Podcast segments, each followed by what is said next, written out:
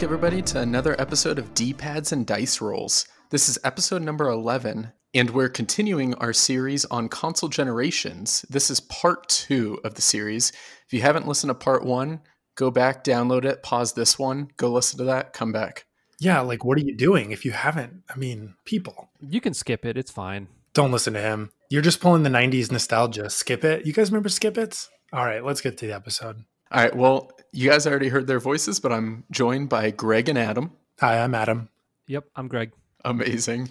Yeah, so enough of the shenanigans. Let's get started. We're going to start off as we usually do with what we're playing. Greg, do you have anything new or are you just still grinding that? Still grinding, playing with friend of the show, Sean O'Rourke. And uh, yeah, just continuing on that WoW train. Yeah, marching slowly towards the expansion pack. Uh, Okay, so is the expansion pack out now and you're just trying to level up a bunch of characters to play it, or is it just not out yet? It's not out. No, they said by the essentially by the end of the year. Um, they haven't given an official date because of COVID, which makes sense. Speculation is sometime in October at the earliest, but probably more likely November. Got it. So, uh, a friend of the show, Caleb, says that you are trying to level up every single class. Is that true? That is correct. And I haven't seen friend of the show Caleb on for a while, but that could be because he has a, a brand new baby that's keeping them up all night. But yeah, I'm almost there. I only have two more characters. Dang, isn't wait? Yeah. How many classes are there? Uh, I want to say 12, but I've been doing that. I've been on that for like 12 years on and off. It's been like slowly been my little pet project as I've played it on and off over the years. And so I'm, I'm close enough now. I only had like three or four other characters to do and, and I've done two of them. So it's really, really easy to level right now. Uh, because of experience share with friends, or No, they have a they have a buff where it's it's plus it might be a hundred percent experience. Like it's it's crazy fast, especially if you know like where to go and and you don't need to if you are if you've already seen the story and stuff, you can skip cutscenes. And if you have flying, then you can get places fast. It's it's a whole thing. I'll be ready to show you how to do all that once you pony up that that monthly subscription. yeah. Adam, how are your WoW playing going? You know, I'm not. I'm not gonna. I'm not doing that. You took a break. I yeah, I took a break that started in 2007, and I just never came back to it. I did. I did play for a little bit back in the. Oh. I didn't know that. Yeah, way before. I think leading up to the first expansion pack, and then once that came out, I was like, nah, I don't. I don't need to do this. I get it. I totally get it. I have been finishing up Final Fantasy VI. I am very close to the end of finishing Yakuza Zero, which I'll be finishing on my Twitch stream this Saturday. So if you're listening to this, probably tomorrow or it's already done. I will be watching that. I did set a notification so that it alerts me when you go live. But for those who haven't found you yet, what is your Twitch name? It is medium underscore quality. So I'll be finishing up Yakuza Zero, and then probably the week after that, I think I'm going to start doing uh, Rocksmith, Oh, playing playing bass for a little bit. I gotta I gotta shake the rust off and, and get good again. So that I thought that'd be a fun way to, to do that. did you say again? What do you mean? You said you have to get good again? Oh man, that that, that really hurts. Stick burn. I'll have you know, I was a touring musician in a really cheesy Christian pop rock band in 2012. Dag nabbit. I believe it. I believe it. Back when, yeah. Those middle school girls loved my music, so take Oh, it boy. easy. Yeah. Oh boy. Where do we go from here? Well, you know, I think probably the best place to go would be, I don't know, Steven telling us about Minecraft. Yep, that's right. Still playing Minecraft, but instead of playing on the realm that I've been playing, uh, friend of the show Caleb and I have been playing on a server that has a skyblock. And if you're not aware of what skyblock is, you essentially get dropped off on a really small island in the sky. There's almost no resources. You've got like a few seeds, maybe a cobblestone generator, and like a tree. And you have a quest uh, that you have to complete of like planting certain number of plants, getting all this wood, and then all of a sudden the island starts expanding and you get like a second biome and a third biome. And so it's like it's like playing an RPG almost in Minecraft. We are currently I want to say we just unlocked our seventh island, and I- think there are nine or ten in the overworld, and then there's going to be some in the nether, and eventually some in the end. And so basically every night for probably about hour and a half, two hours. We've been just grinding it out on this Minecraft server. Sweet. Yeah, been enjoying it a lot. It uh, is more gaming than I've been doing in a long time, really. Oh wow. Well it's fun that you get to do it with friends as well. I wish friends played my game. I wish Adam would ask me to play a game with him that he liked. Oh, you mean like Torchlight 2? Do you want to play? No. Dang it. All right. Well, now that we know uh, what we're all playing, uh, Greg, do you want to jump into the news? Yeah, definitely. We we have uh we have a lot of news coming out. At least news that I'm excited about. We have the uh, first of a few. Uh, they said Xbox conferences that happened earlier this week. So they announced a bunch of new games that are coming out, and I would say there's a huge long list. I think the one that I'm the most intrigued about for me would be Fable. I think what is most interesting about this is that they're all going to eventually be on Game Pass when they release. So that's huge news. I I think Xbox is positioning itself really strategically and really competitively here and it's it's just giving gamers more reasons than not to get their system over PlayStation.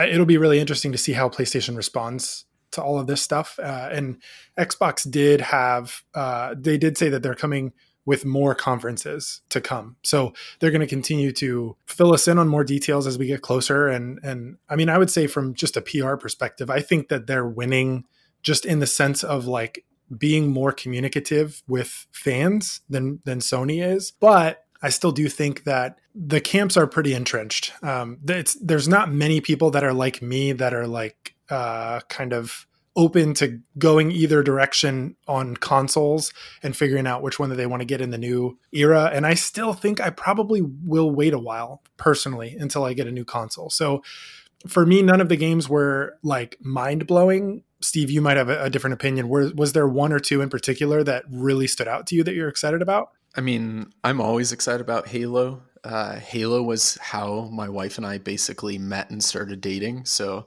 that's always going to be close to home for me. I'm really excited about Psychonauts 2. The first Psychonauts was amazing and Double Fine puts out some of the most like entertaining and also they they take risks a lot with the games that they put out. They put out games that other studios would never do because they couldn't get funding for or because they're just so out there that it doesn't seem like it's something that would ever be mainstream and I just really like what they do. Sure. Yeah. I think uh, you know, for Xbox fans, there's a lot to be excited about for sure with news that's coming out. A couple other quick notes. Uh, friend of the show, Animal Crossing, is doing another update where they're adding fireworks, a dream world, island backups via the cloud.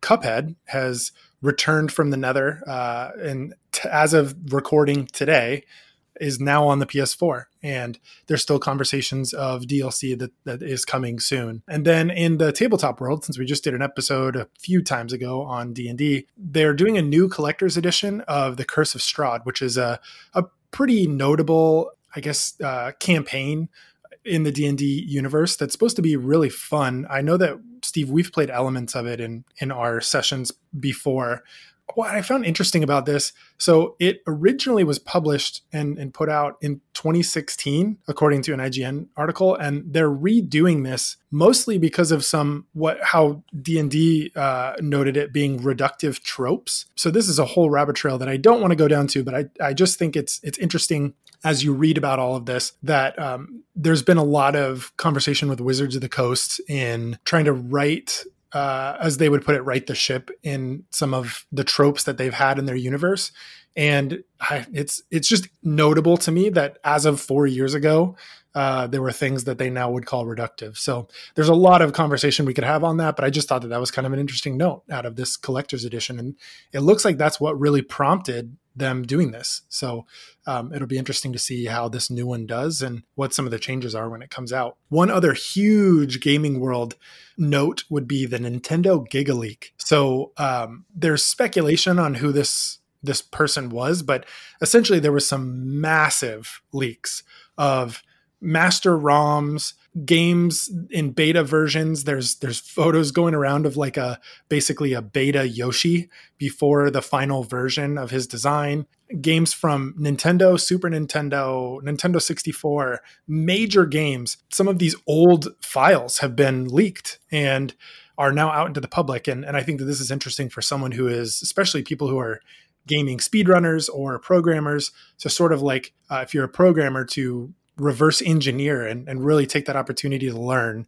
Not that I'm telling you to download illegal files, but if they happened to show up on your computer, then that could be an interesting thing. I, I think that there could be some videos and that could come out of this for people that are trying to learn how to create games and program games, and then also for speedrunners trying to find glitches that that they weren't aware of before. Apparently, this is an easier way to to find those.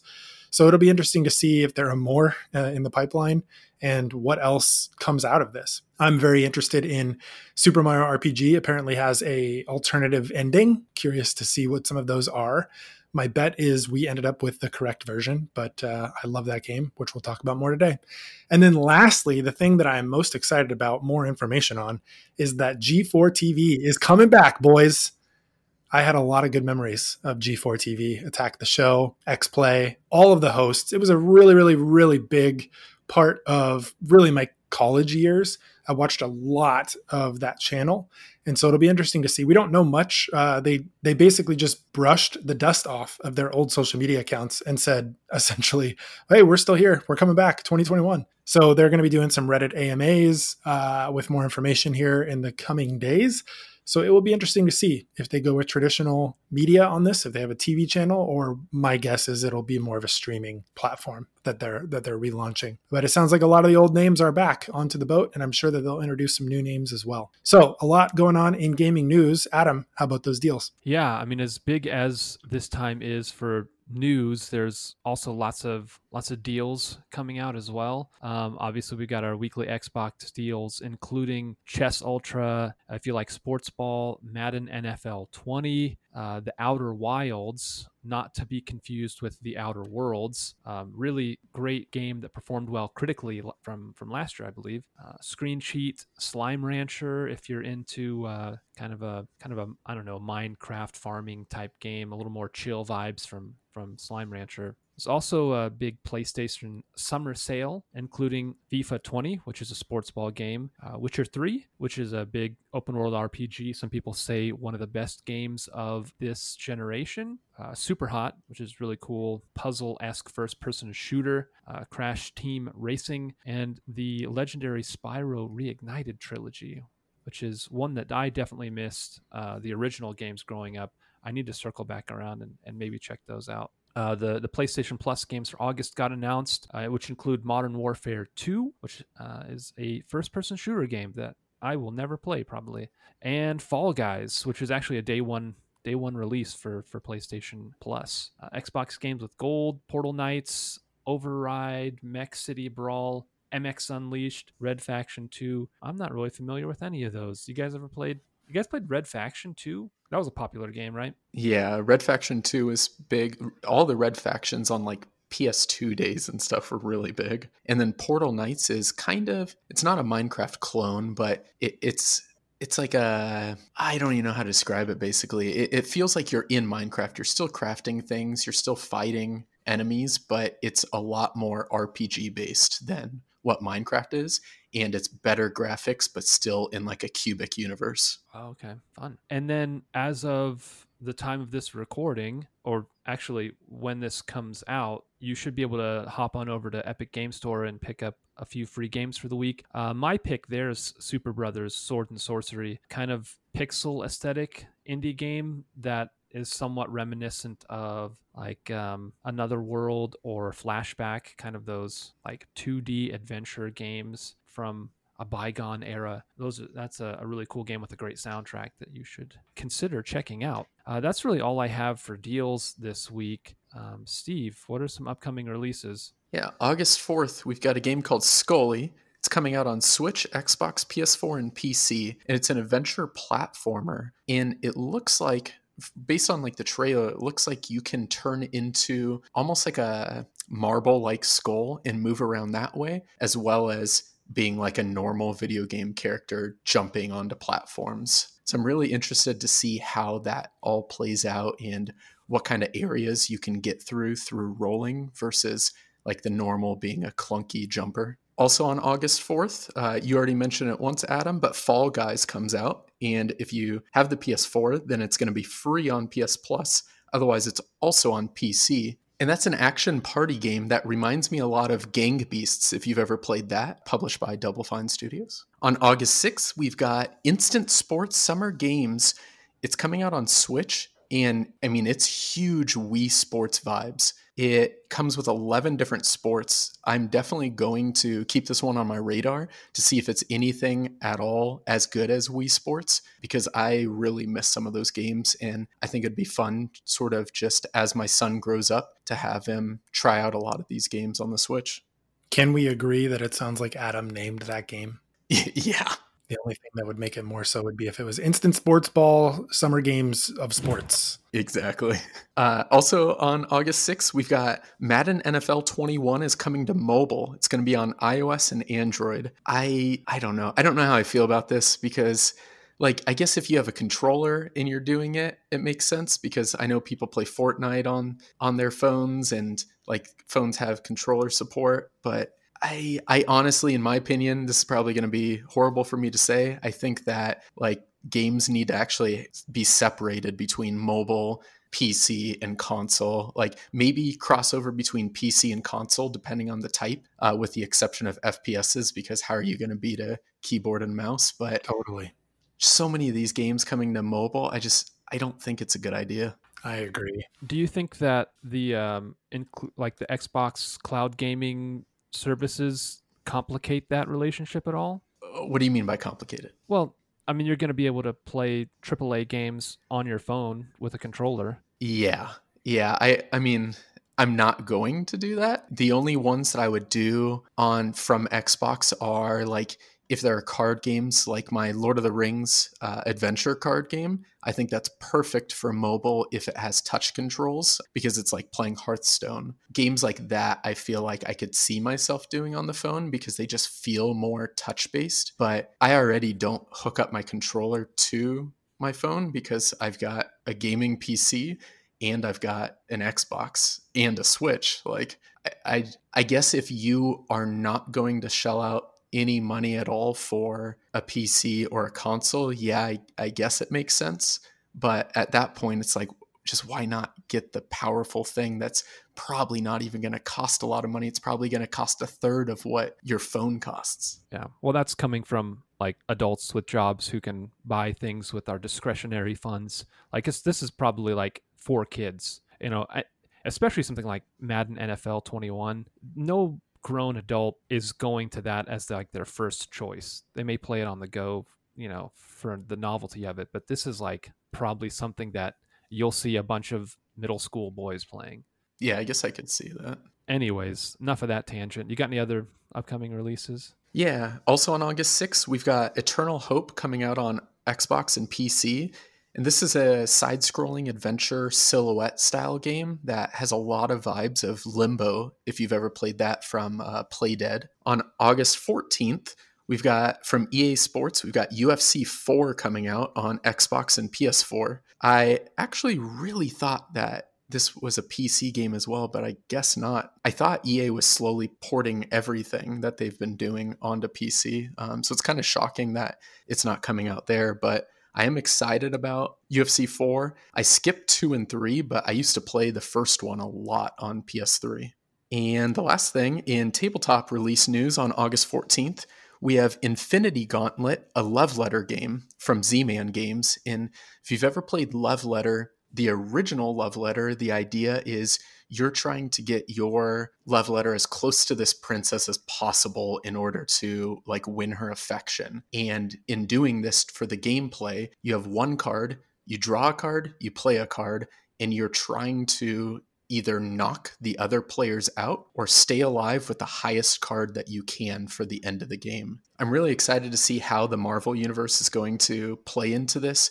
I do see that it's two to six players, which love letters typically two to four. So I'm also excited to see there's got to be extra cards or different mechanics from the base game. So really stoked for that. Is now a bad time to release a tabletop game? I would say no.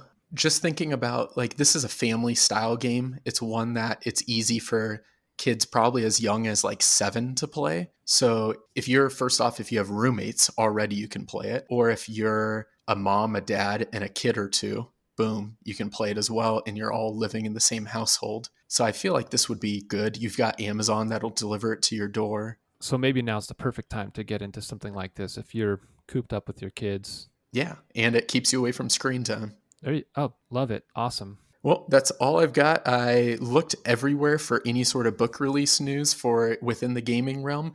Could not find anything. Amazon was trashed today with how they let me sort everything. So, uh, yeah, let's get on with the rest of our show. Cool. Well, this week we're going to be talking about the fourth console generation, which we might as well just call the 16 bit generation, which is probably where most of us really got into video games. And for the most part we'll be talking about two major consoles. There were there were others including like the TurboGrafx 16 and the Neo Geo which were popular in places but maybe not in the circles that we were running in as kids. Uh, for us, we mostly would have been really familiar with the Sega Genesis, which was released in 1988 in Japan and came to North America in 1989 and sold in its lifetime 30.75 million units. And arguably, the, the winner of the 16 bit console wars would be the Super Nintendo Entertainment System, which, which actually came out a little bit later in 1990 in Japan and North America in 91 and sold 49.1 million units. I think it's helpful to keep in mind the kind of cultural uh, milieu of the early to mid 90s within which this console war took place. We had just come off of the video game crash of the of, of 83 and Nintendo almost single-handedly revived the video game market in the United States. Uh, and then you have Sega Genesis deciding they're going to uh, come in strong early with the 16-bit console and and really uh, leaning into attitude marketing. Uh, and this was not just a video game thing. If you go back and watch commercials for toys or snacks that were marketed mostly toward children uh, in the early 90s, they have a really distinctive vibe to them. There's probably nothing that typifies that more than the marketing slogan of of the Sega Genesis at the time, which was Genesis does what Nintendo don't. Did you guys buy into the whole attitude marketing thing? Were you were you guys rad when you were little? I I mean I didn't totally buy into it. I I did see them as different types of consoles. I felt like the Sega Genesis was a lot more let's say gritty, had a lot more titles that maybe my mom didn't want me playing versus Super Nintendo where you knew it was always going to be family friendly even with Mortal Kombat because they refused to even put blood on the console. Yeah, I would agree with that. I, and I think from a marketing perspective, you know, you can find YouTube videos of like parodies of 90s commercials and stuff like that. It very much was an it, it, I think it was the start of what has be, has gotten to be a little bit more refined of super bright colors, loud, obnoxious, abrupt noises, um, you know, announcers that are yelling. Uh, I think of like Crossfire um, you know, everybody who was young at that time still can probably sing that song. It was just very in your face. And I am nostalgic in remembering those sort of things. Um, and it's sort of like, a, oh man, they just don't make cartoons like they used to. Like Ren and Stimpy, you know, was very gross and colorful and sort of shocking, but still passed as a kid show. But I think it's it, again, it's still around. It's still the foundation of even marketing today, but it's just it's more refined and more subtle. I've been thinking about that even just watching kids shows today with my son, who's two and a half, and like they're similar. You know, like I can't show him a really old Disney movie because he gets really bored uh, he wants to see a Pixar movie or, you know, in like uh, Paw Patrol or something that is similar to the shows we grew up with is it's loud, it's engaging, there's noises, there's constant action and in camera changes. And that's sort of what we grew up with. So yeah, I mean, I, I didn't buy into the the competition between the two consoles. It was actually kind of the one console generation where I ended up with both consoles over the course of years and I liked both for different reasons. But I would resonate with you, Steve, that the Genesis was for sure had more games that were darker, grittier, and my mom probably would not have approved of all the games. Which consoles did you guys have? Because Greg, you mentioned that you ended up with both. Steven, did you have both a Genesis and a Super Nintendo? I personally did not own both for a while. My family were living with uh, my aunt and uncle and cousins, and they had a Super Nintendo, so I had access to it then. And when we moved out, we ended up moving, and they ended up moving as well, and we were maybe three houses away from each other. Oh wow. And so, I mean, even though I didn't personally own it, I was over there multiple times every single week playing the Super Nintendo. So I had, I mean, I, I basically owned it. Yeah, I started with the Super Nintendo. I had gotten that a couple years. I mean, it was both of these. I had I actually didn't realize that the Genesis came out in 1988. I probably got the Genesis like three or four, uh, maybe even five years then after it came out in the US. It was mid 90s for me, but um, I'd gotten the Super Nintendo first. So um, I didn't own many games on either system. It was basically just I would rent games on the weekends. And so I was able to play through a ton of games. Yeah, I had a Sega Genesis that I think I got for Christmas in like 92 it was whatever bundle they put out that had the the console and a copy of Sonic One. And like you, I, I didn't have a ton of games either, uh, but we we collected a few over over time. And for some reason, like my friend group was more Sega Genesis than Super Nintendo, so I would occasionally borrow a game from someone, uh, and and that kind of expanded my horizons a little bit as well. But I didn't actually touch any of the Super Nintendo games till gosh, probably years and years later, maybe even close to a decade, uh, when I discovered emulation. Uh, before we all learned that that was not okay, I guess. Well, it's at least illegal. Right. Well, morality aside. Sure, sure. Technically not illegal to emulate, just to rip ROMs and distribute them online, but that's splitting hairs. Fair enough. Yeah, I think the Super Nintendo is still, for whatever reason, it's the system. It's probably my favorite system of all time, purely just from like memories around the system and games that were on there. I couldn't make a quantitative argument that it is the superior console ever made. And certainly, eh, I don't think it would win, but I just, there were so many story games on the Super Nintendo that really drew me in and they were some of the first games i can remember like playing through to completion and and being really drawn into the stories into the characters in ways that the genesis didn't i, I mean my experience of the genesis was way more platformers and, and action type games that didn't have save spots so they were more difficult but my memories of like super nintendo was way more long campaign story driven type games certainly they both had both types of games, but the ones that I tended to play more on Super Nintendo were the ones with stories and save points and and really deep, rich story experiences. Right, and I think that's a, a fairly common kind of experience. Like we talked in our last episode about how the first two console generations, and, and to a large degree, even the 8 bit generation,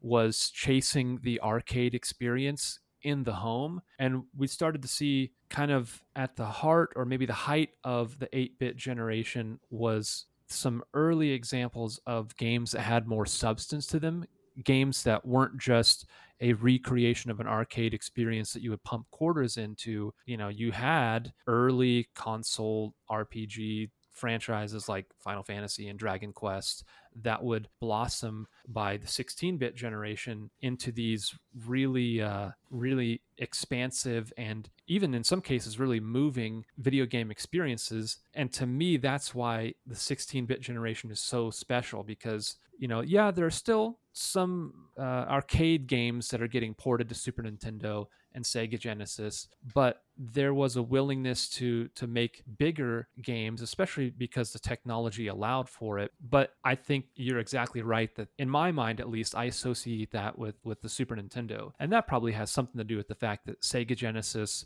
uh, not sega genesis but sega the company was was perhaps first and foremost an arcade company. Like they built the uh, sega master system their their first console out of uh, components. It was a, a simplified uh, recreation of some of their arcade hardware. It was based on arcade hardware. And the the genesis i would was different in that regard. It wasn't supposed to be just a, uh, an arcade box but that was their their lineage. And so you saw a lot of arcade experiences. I know they they really pushed and touted their whole like blast processing technology, uh, which was probably just a, a, kind of a made up buzzword but certainly made the Sega Genesis seem like the faster consoles. Like this thing's way more powerful. It has blast processing.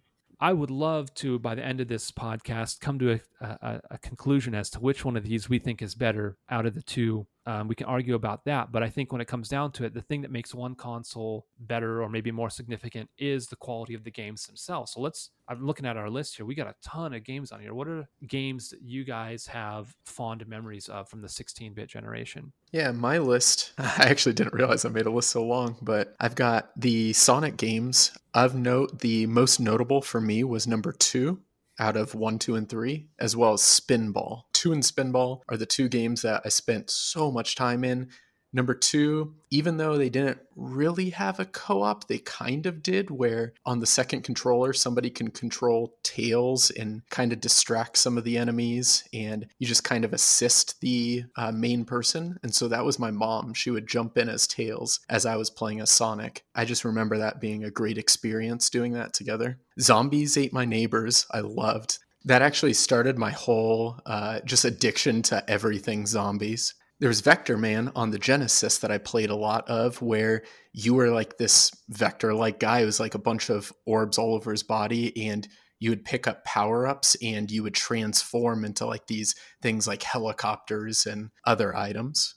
Golden Axe, which actually started getting me into fantasy and led into me watching movies like Willow. That was a great game, Golden Axe. Yeah, I loved it. And that one I want to say that you could play two or three players on. Yeah. Yeah. Uh, there was like the original Mortal Kombat and Mortal Kombat 2. Never really played 3, but those first two I played a lot. And I can remember times getting into trouble because there's no pause feature in that game.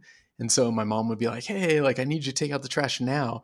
And I'm like in the middle of like this epic battle and fighting like maybe Goro or somebody like super far into the game. And it's just like, what do I do? Do I get into trouble and actually beat this game, or do I purposely lose because I can't pause the game? Road Rash was another big one. I played that on the Genesis, and I want to say I also was able to hook it up onto my 32X, which is like an insert that you could put in your Genesis to like upscale a lot of the graphics. But that was a racing game where you could have like nunchucks and whips, and like you were like just attacking the other drivers that are around as you're racing. It was it was almost like think Mario Kart, but they want it to feel like it's for teenagers and they want it to be aggressive. Yeah road rash is amazing. I have some some fond memories of those motorcycle races and like just trying to trying to punch cops off of their motorcycles which i don't know uh, uh maybe maybe we got to bring it back. I bet that'd be popular right now under the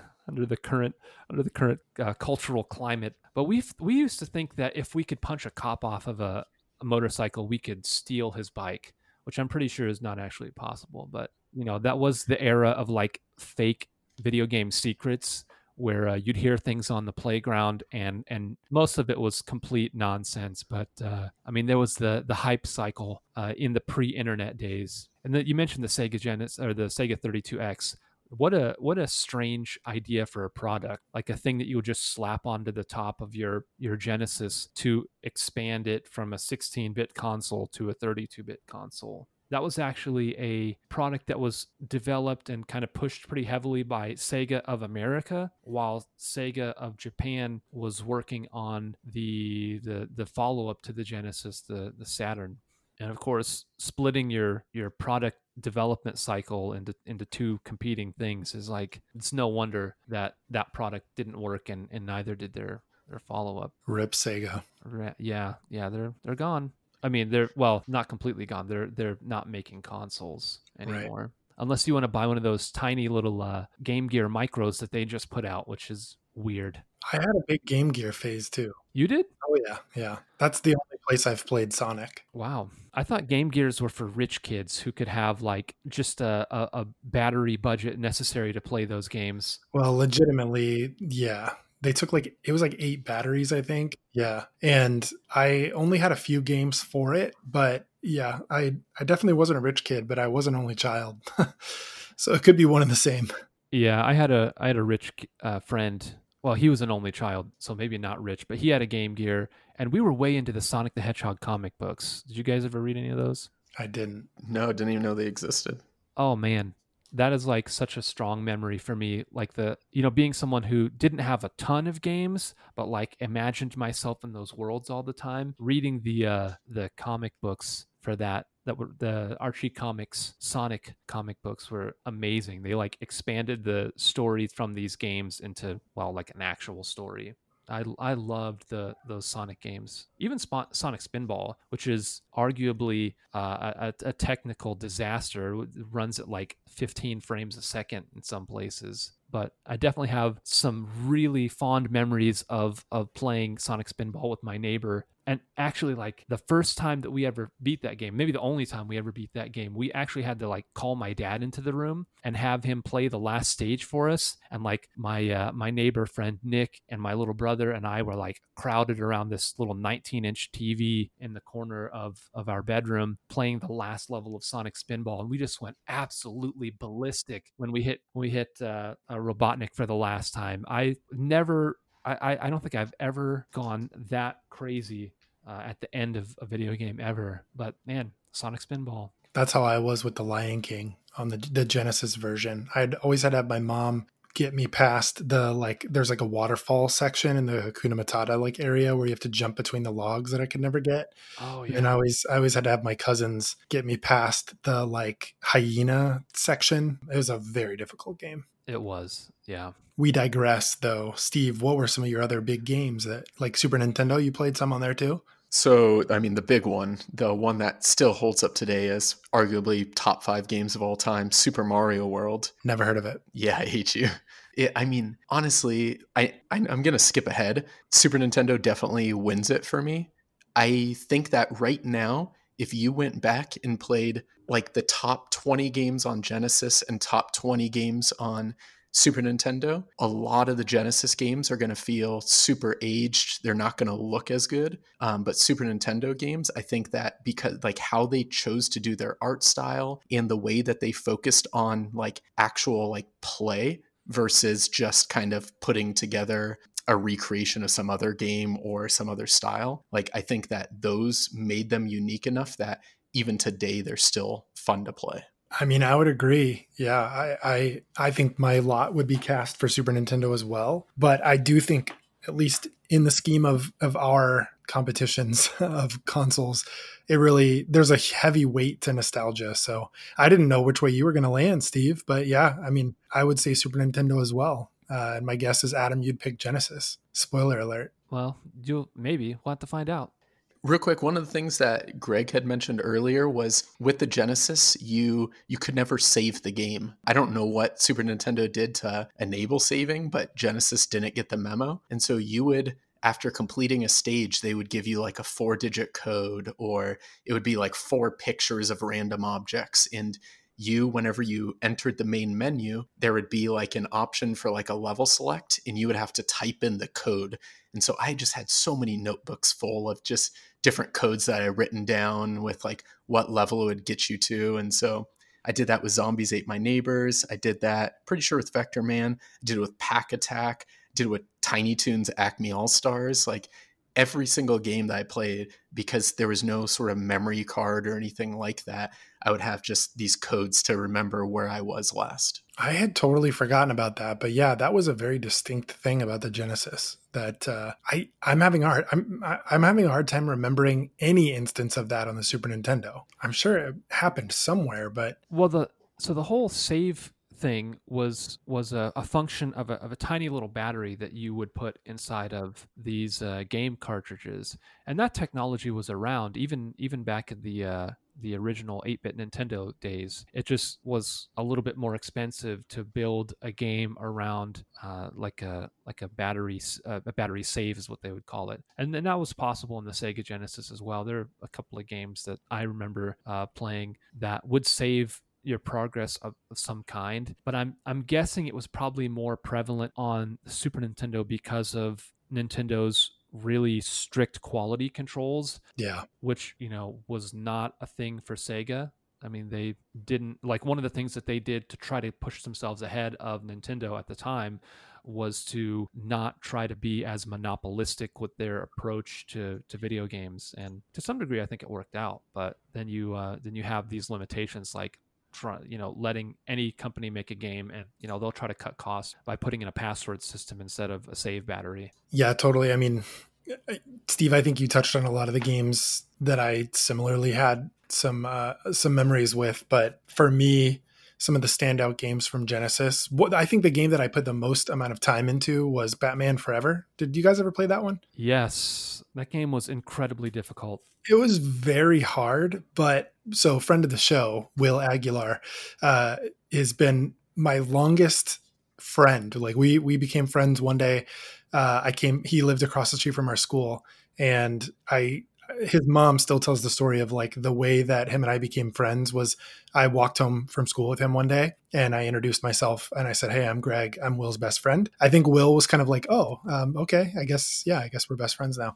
But him and I have a lot of gaming memories too. But we both loved that period around Batman Forever. There was like a lot of promotions for it. And we were of the age, we basically created superhero personas for ourselves and drew our costumes and all the different gadgets we had and our secret hideout and all this stuff. So I played a lot of Batman Forever on Genesis because of that. I also played Clue. Did you guys play Clue on the Genesis? No, no, not on the Genesis.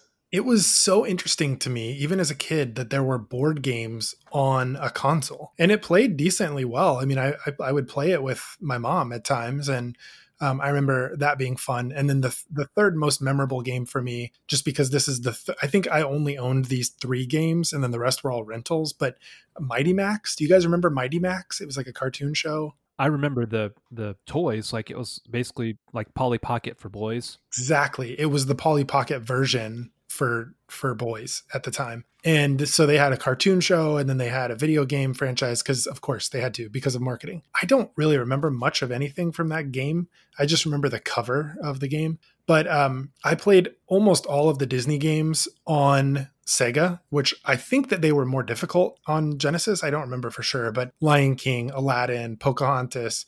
Um, I played The Page Master, Ah Real Monsters, Jurassic Park, Power Rangers pretty much anything that had like a, a, Hollywood franchise, I probably played it, and it was probably on the Genesis. Um, Shaq Fu, I remember that game playing that. I played a lot of Ren and Stimpy. There was a few Ren and Stimpy games that I played with with my buddy Will that I mentioned. Um, but one of the standouts in particular for me on the Genesis was Scooby Doo Mystery which was it's probably the one and only puzzle game that I've ever played, uh, let alone played to completion. I was so I was so dedicated to solving that game, but it was so frustrating because it was there was not really a lot of directions of like what to do or how to solve the cases. There was two different cases that you had to solve. So um, those those were a lot of fun. I played some of the Marvel games. Oh, hold on, hold on, hold on. Did you say like that's the only puzzle game you had played up to that time or in this generation or ever. like ever? Ever. Like still, like still to this day. I I played Portal. Does that count? I, I mean, yeah, yeah, it definitely counts. But it, you're making it seem like maybe the you've played two puzzle games ever. Then I think. Oh my what are they? Yeah, no, I just don't. I just they are not. they're not as interesting uh, to me. I like the action of RPGs or platformers. You know, back then I don't. I don't really play platformers now, but I just, yeah, I think the next puzzle game after Scooby Doo Mystery that I had tried was Myst on on a PC, and I had no idea what was going on, and I just have not really been interested since. Uh, yeah, you never played Tetris or Columns or? Ah, sure, I played Tetris, but yeah, those those aren't really puzzle. That's it's different. Yeah, I would I would call it more of like a, a mystery type game that you're trying to solve different puzzles for an overarching narrative kind of thing. So like we do we we call those uh like adventure games, like PC style adventure games? Sure. Uh, yeah, I mean I haven't played those either. Wow. So never you've never played like I don't know Maniac Mansion or or oh any of the gosh. Telltale games? I have played The Wolf Among Us and I loved it. I tried The Walking Dead multiple different even chapters and it was just not not interesting to me. Yeah. All right, I'm going to really quickly just do a few high up puzzle games and just at the end tell me if you've played any of them. So we got Monument Valley, The Witness, The Room, Talos Principle. Uh, I know you already said Portal, so I'll say Portal 2, Limbo, Inside, Monument Valley 2, Braid, Mini Metro, Fez. Zero. Oh my gosh. Yeah.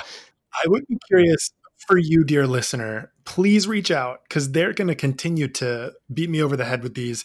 But I would say that they're not the mainstream average game player plays those. I think that they're a little bit more niche, and it just happens that we have a podcast with two guys who are very into those games. And I am very average in all respects. So I just haven't played them. But maybe I'm wrong, listener. Reach out and tell us who wins this debate so we can put it to rest forever and I can get them off my back. So that was the genesis for me. So, Steve, that's where you get your one win Scooby Doo mystery. In terms of Super Nintendo, I had a lot more memories on there. I played all the sim games that were on it Sim Earth, Sim City, Sim Ant. I had no idea what I was doing in Sim Earth, but I do remember spending a lot of time on it. Um, I played some of the other Disney games on that one Goof Troop, Toy Story. NBA Jam was a huge one for me. So was the Super Star Wars series. I was a Killer Instinct guy because uh, I wasn't allowed to play Mortal Kombat. So I just played Killer Instinct instead. Teenage Mutant Ninja Turtles. Um, there was a game that my across the street neighbor and friend of the show, Josh, uh, introduced me to called Evo. Evo. Have you guys heard of that game? Yeah, that game's awesome. Kind of, it's very obscure actually. Yeah, not many people have heard of it, but essentially the, the take is like you are you are and your character basically evolves throughout the course of the game and there's a bunch of different paths where you can you can kind of guide the evolution of your character throughout the game and increase in certain types of powers. A very very fun game. I think that one would be worth going back and playing uh, along with like Chrono Trigger, um, the Super Star Wars games, obviously Super Mario World, uh, Zelda, Breath of Fire. Adam was my first introduction to JRPGs, uh, and I had a lot of good memories with my cousin Matt uh, on that game. But my number one game of all time on my personal list, and the number one nostalgia game for me from that system was Super Mario RPG. A lot of good memories spending time playing that game, reading every Nintendo Power that had anything to do with it. Yeah, uh, that was that was a a defining game for me around when however old I was when when I played that. Adam, what about you?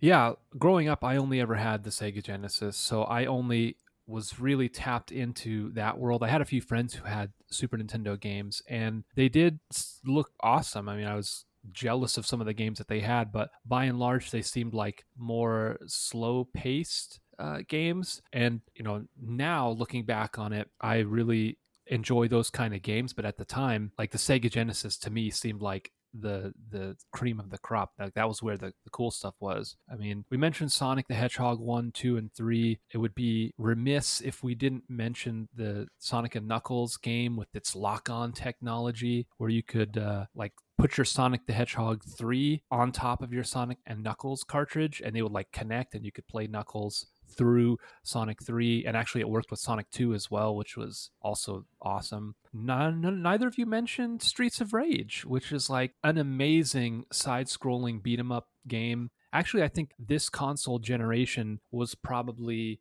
the height the climax of that genre because you know after after this generation spoiler warning we kind of get away from 2d games and and, uh, and sprite based pixel art uh, for a long time and and that's where um, games like sonic the hedgehog or streets of rage uh, really shined. Streets of Rage 1 and 2 have incredible soundtracks uh, that I highly recommend by Yuzo Koshiro. Greg, you mentioned Teenage Mutant Ninja Turtles on the Super Nintendo. There was like a weird kind of uh, Sega Genesis version of that Teenage Mutant Ninja Turtles game called uh, Teenage Mutant Ninja Turtles and the Hyperstone Heist, which I played over at my buddy's house, and we we beat that, and it was amazing. And probably my maybe one of my favorite Sega Genesis games ever is this obscure uh, RPG called Buck Rogers and the Countdown to Doomsday, which is a very strange port of a PC RPG uh, made by SSI, the people who made all of the PC Dungeons and Dragons games. Uh, and, and Buck Rogers was basically D and D in space with weird like like a, a very 50s version of the of outer space with lasers and and like laser swords because you can't have things called lightsabers because that's copyright infringement. But that that might have been my first ever role playing game and i didn't understand it when i first played it. Uh, it took me a while to like figure out how the rule set worked just from playing the game and trying to read about it. You know again we're like really at the early days of the internet you know where I would have had to ask my parents' permission to to dial up on our one phone line and and very slowly try to find out how to actually play this game. Like back then we just we just figured out how to play the game through trial and error. Um, and I guess to bring it back around to the question of which one of these consoles is better, this may seem surprising, but I would probably say that Super Nintendo is my favorite 16 bit console for exactly the reasons that Steve mentioned. Like if you were to if I were to go back to the games that I loved from Sega Genesis, as much as I have these amazing memories of, of playing Streets of Rage and Teenage Mutant Ninja Turtles and Sonic Spinball, like they were trying to do something that was cutting edge at the time and maybe didn't have the same staying power that something like a Chrono Trigger or you know I, am I'm, I'm playing through Final Fantasy VI for the first time right now. You know, there's no nostalgia glasses for me on that game, and it's it's amazing. Like if you haven't played Final Fantasy VI, like that's a game that still holds up from the Super Nintendo. It's if you are a, a Japanese role playing game fan, like I have become over the years, you could make a very strong argument that Super Nintendo is if not the greatest example uh, uh, of a of a JRPG machine, then certainly like uh, the progenitor, the grandfather of of the, the JRPG genre. It's it's fantastic. I mean, I think this generation, the 16-bit generation, is where it begins for me. It's where I look back and and have these fond memories, and I still love those games, and I think a lot of them still hold up and are worth checking out.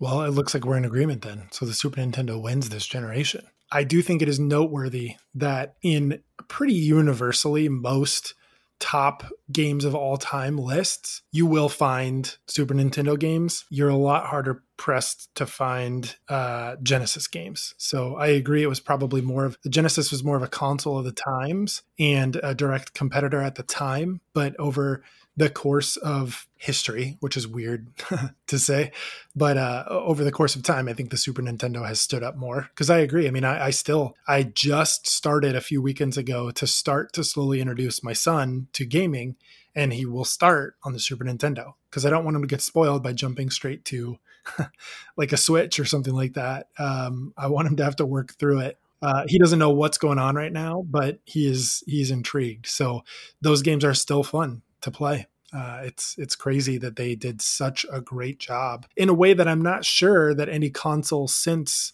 I don't know if there will be as much staying power because I think when you're at the the ceiling of the 2D graphics, you know, we can look back and be like, well, yeah, but we didn't play this game for the graphics. Like it's 2D, um, even if it's the overworld sort of third person perspective as opposed to a side uh, side scroller, we know like we're not looking at that game for graphics. Whereas if we start going back to Xbox games, PlayStation games, you know, try to play the original Tomb Raider now, woof, uh, it's pretty rough it's it's hard to play some of those old games that were the sort of beginnings of 3D gaming, even if the story elements were decent.